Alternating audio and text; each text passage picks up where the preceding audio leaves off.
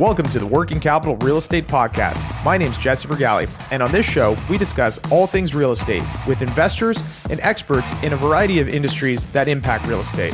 Whether you're looking at your first investment or raising your first fund, join me and let's build that portfolio one square foot at a time. Ladies and gentlemen, my name is Jess Fragale, and you're listening to Working Capital, the real estate podcast. I have a returning guest, Brian Beaulieu. Brian is the CEO and chief economist of ITR Economics. He is also a returning guest from episode number 67. If you want to go check that out, Brian, how are you doing today? I'm doing well, Jess. How are you doing? I'm doing great. Always good when I get to talk to a uh, get to talk real estate with an economist. Um, so nothing's happened since we last spoke, uh, episode 67. so I'm thinking about a year and a probably but uh, over just over a year ago. Yeah, nothing's happened since then. You're absolutely right. Oh man. Yeah, it's, it's been. It's been. I don't know. Life still isn't back to normal since uh, the pandemic hit. We're going through all these COVID echoes. This is what I call them. I mean, the, the inflation is a COVID echo because it stems from the government's and Federal Reserve's response to the pandemic. And now we have higher interest rates as an echo because that's stemming from the inflation that stemmed from the pandemic. And those two factors are having uh, other echoes, including through the real estate market. I mean, mm-hmm. we're gonna we're still years away from being back into normal economics, in in my opinion, um, and that includes the current yield curve and the extreme extremeness of the yield curve, which can lay directly at the feet of the Federal Reserve, um, and that isn't going to do any of us any good either. So we're still living with the economic after effects of COVID, even though we're running around without masks anymore. Uh, we, are bearing the scars, the economic scars. And how, if you were to grade the uh, the fiscal policy, let's let's focus on the U.S. Uh, for now. Uh, how would you grade that fiscal res- uh, policy response and continued response uh, to the economic environment that we're currently in? I grade it as C. It's fairly average in that. Um, with each successive economic quote unquote crisis, the fiscal policy response has grown disproportionately large. Um, at the point now where when we see a fly on the windshield, we don't even think about it. We just grab a sledgehammer to kill the thing. Hmm. Um, you know, there's no measured response anymore, it seems. And, you know, it's, and I just occurred to me, it seems to be in direct response to the divisiveness of the two political extremes. Um, they seem to want to do outdo each other in terms of, you know, bringing in favor and votes and getting reelected at ever extreme levels. It's very disturbing. So do you see on the monetary side? So we're, you know, since we last spoke, even uh, we've we've gone up on interest rates a number of times, uh, continued. You know, if anybody had construction loans or anybody was doing any variable type of debt, they definitely felt it over the last year. Uh, did you, you know, playing Monday morning quarterback, your view of the interest rate increases, did they overdo it? Was it just enough, not enough? Oh, they get an F. The Federal Reserve gets an F. Uh, they were too slow to start to push those interest rates up. Um, and now they're going way too high. They've created this inverse yield curve. Um, you know, it's it's Federal Reserve 101. The Federal Reserve is supposed to be looking at the long gone, taking some clues from that. And and Chairman Powell and this Federal Reserve, they seem to be off the reservation. I don't know if I can even say that anymore. You probably have to edit that out. Um, they seem to be no longer playing by the, the playbook that we all have known through prior cycles. Uh, and they they're by now they should have been saying not we're going to increase rates by a smaller amount. They should have said we're stopping because disinflation is here, and let's see how far down it's going to come without us ruining the economy. Hmm. And they should have come to that realization three or four months ago, and and they failed to. And hence we're in this um, inverse yield curve situation, which uh, is not pleasant. I just went through and looked at uh, for all of our December client accounts, the, the data will be touching uh, their company data. Um, 43% of our clients in December will be able to tell them that they are not interest rate sensitive. Uh, the inverse yield curve is not going to be adversely impacting them. Um, but for all the others, they're clearly at risk because of uh, the interest rate trends that have been for- forced upon us, really. Um, get, getting back to your to your uh, really your concern, it, it is, you know, the unaffordability of the single family houses now. It's not the fact that housing prices went up so much during COVID because the market's already correcting for that. The, you know, we're seeing those par- markets in key metro areas coming down. Uh, it's what I call the Peloton effect. You know, everybody going out, everybody's in quotes. I got a Peloton because you were stuck at home. Mm-hmm. Uh, demand was screwy relative to supply. Prices went up. Now the Peloton's sitting in the closet after being used for all of six or eight weeks, something like that. Um, prices in those key metro areas are coming down, but the rates aren't going to come down enough to offset the damage that has been done. And the builders at the same time, at least the ones that I've been talking to, are saying, look, I don't I don't need to be pulling all these permits. I'm not going to hold the land. I'm not going to pay those carrying costs. I, am my backlog is good for 23, so uh, you know I'll think about pulling those permits further on down the line when I'm when I'm back out there. I'm constantly telling people uh, when they, not strangers, but when they ask me, um, this isn't 2006, 7, 8, 9 again, though, um, because the homeowners out there actually qualified for their mortgages this go round. Uh, homeowner vacancy rates are, are, very, very low, and the consumer is in really good shape financially speaking, despite what the headlines may be saying. When you look at uh, loan delinquencies, whether it's auto or housing, um, you look at on the corporate side of the street, um, businesses are still in reasonably good financial shape. Very, very different scenario than what we saw in 2006, 2007 in particular. Um, so we're not, the paradigm I think that we should be looking at is more like 2000, 2001 or 1990, 91. And um, Jess, I, I mean, you may have read about the early 1990s, but survived till 95. Well, yeah, I mean that. So that that's a great point. So interest rates have gone kind of crazy uh, compared to the last ten years. Inflation is where it's at, but you know, for those that do remember 08 and you know prior to my time, 1991. Uh, you're saying that the paradigm we should be looking through is the early 90s or the dot com uh, era. What, why is that? Why, why does that paradigm make more sense than say 08? At least for the real estate market, it makes more sense because of the inventory levels, buyer qualifications. Um, I even remember in, in 1987, we had another, another housing crisis and through that period. And again, it was people who were way overextended, um, and you could see it in their balance sheets. And we're not seeing that in uh, consumers' balance sheets today. Uh, real incomes are going up. That by real, I mean after adjusting for inflation mm-hmm. uh, which is incredibly important because that means our incomes are still rising and will match these market levels uh, eventually. It just takes some time to readjust the market. But what I've been doing is, and it's for housing, for our clients, for just about anything that I can trend, I actually look to see the deviation, upside deviation from the long term trend. And that helps me uh, identify the Peloton effect. Um, and housing clearly experienced the Peloton effect. So we have to go through this. I think it's going to be um, two to three more quarters of uh, lackluster uh, single family market activity before it starts to turn around and we start that recovery process. Then we run the risk of that getting short circuited, that recovery process getting short circuited in 2024 because of the inverse yield curve. Um, so it, it's the intermediate outlook, for me, that includes 2024, um, doesn't look all that great for uh, single-family housing units. Now, multifamily, to me, looks fantastic because you're looking at uh, uh, affordability problem for single-family homes, um, and we're still looking at low vacancy levels for those multifamily homes, and the affordability quotient is going to work there where it doesn't work on the single-family home. So they're both residential market, right? But one's going to be uh, much more resilient to these economic circumstances than the other is.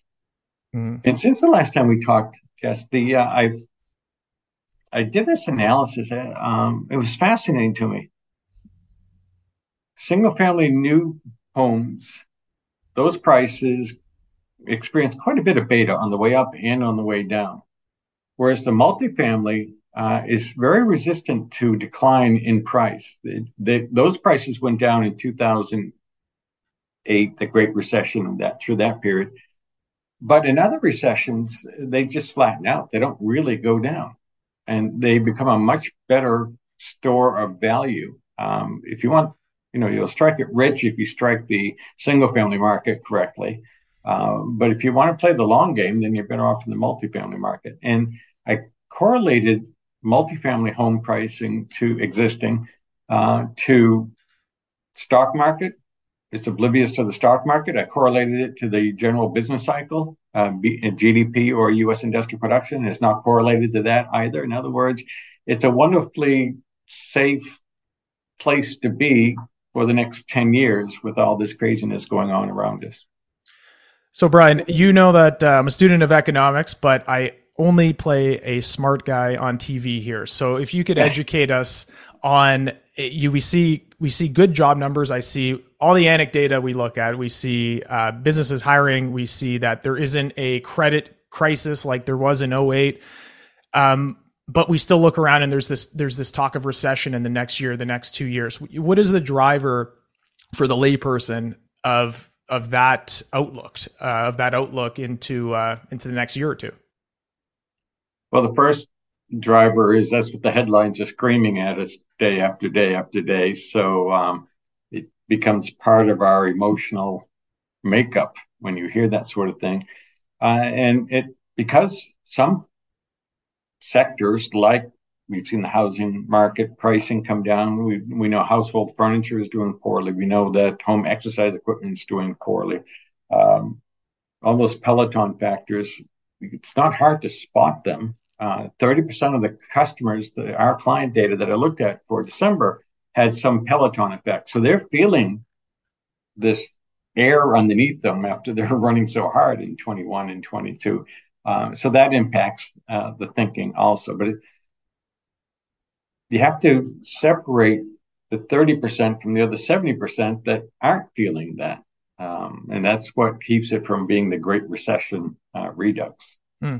So, if, if, from the practical standpoint, for investors or even homeowners that are getting into real estate or recently purchased real estate where interest rates are where they are, what what is the conventional wisdom's suggestion or, or advice in terms of longer term fixed uh, rates versus shorter term, you know, refinance in a couple years? Is are you seeing um, are you seeing a trend in one way or the other? When it comes to those long term rates. Uh, my preference would, and what I would personally do is go fixed either for seven or 10 years, get a hmm. fixed rate. They may come down um, some, and I know the, the street is um, loading in some assumptions about interest rate decline. I wouldn't bet on that. Um, we're not going to see inflation correct as much as we have in the past, and therefore we're not likely to see the interest rates back down as much as we have in the past. And while waiting, home, home prices two, three years from now could very well be up considerably from where they are today. So you'll pay about the same rate mortgage for a higher priced home. So if you like it, pull the trigger now. So we're also seeing uh, rental prices in most of the major major markets that we're in uh, go up quite substantially, and you know the idea of of real estate investing for us has always been this idea where you can pass on some of that inflation to your customers or renters. Uh, do, do you see a correlation between the uh, the valuation of where homes are now start starting to get priced in, I guess quotations properly, uh, and the the rate that we're able to increase rents? Because what I've noticed is that the especially multifamily, most of the um, the people in our market here in Toronto, and I was just in New York this week, you know, they are very, very sensitive to dropping any valuation because they've seen their prices, you know, at a certain high. So I, I feel like there's a bit of a lag there, but on at the same time, we're seeing int- uh, we're seeing rental increases that we've we haven't been able to get in years over the last year or two. So what do you make of that the interplay there between valuation and the recent ability to increase rent quite substantially. Well, you're going to uh, help me out here a little bit. Valuation of which asset, single family or multifamily? Yeah. So in this case, I'm thinking more on the commercial end, but we can choose multifamily as as that commercial asset. Okay. Um, because co- commercial to me is a very broad bucket. Yeah, so, yeah. I, I mean, uh, the commercial multifamily, as in five units or greater, so apartment okay. buildings. Yeah, um, it becomes um, a positive feedback loop in that um, the external single-family competition is difficult to afford, um, which means you can raise rates, and because you can raise rates, and because of the historical tendency for those valuations to be sticky in that particular market uh, becomes even more valuable. Uh, but there is that lag, obviously, between um, the cause and the effect. Um, I think that's a trend that we are going to see go on in a positive way, and from an investment standpoint, in a positive way uh, through the rest of this decade and maybe a couple of years into the 2030s. So this is just the beginning of that ride from our perspective. So in the business cycle, uh, where do you see us? In you know, are we are we headed towards the trough? Are we are we in it? Um, yeah, we're not in it yet. Not from a macroeconomic perspective. Um, you know, you're in Toronto, so the circumstances are somewhat different because the U.S. dollar is so strong right now that it, it is distorting the economics between north and south of that border. Um, yeah, I did. I did a crazy thing uh, last year. I I bought my first U.S. property pre-construction, so I got hit with the interest rate increases, and I got hit with the dollar. I was like, "What can happen in a year?" Turns out a lot.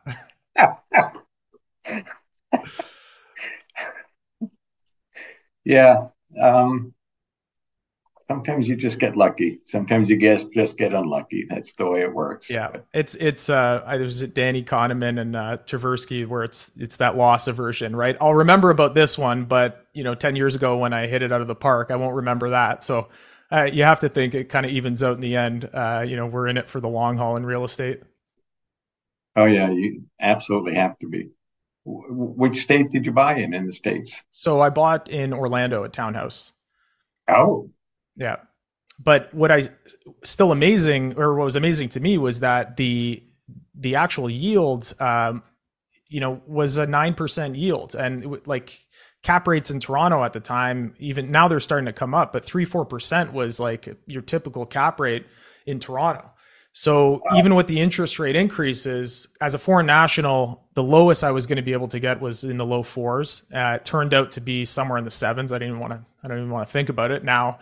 Um, but the you know the the good headline or the you know the thing that you know was the silver lining, I guess I should say, was the fact that it still was going to coverage and cash flow, uh, which most of our major markets and in U.S. major markets, finding cash flows uh, is not the easiest thing to do in some of the uh, you know. Oh yeah, absolutely. You know, we, we, you know, and, and you, thanks for telling me the uh, specific market. I mean, you're not going to go wrong in that market. You play the long game. I know you do. And uh, you're going to be smiling at and patting yourself on the back down the road. So. So Brian, for listeners that I don't know if they've if they haven't listened to the previous episode, they you know your background as an economist, what does this look like from kind of an economics 101 standpoint of how we go into the next phase of the business cycle? And then what are the clues or indicators that show that we're coming out of a out of a cycle? And maybe even using a historical perspective uh, to kind of outline it.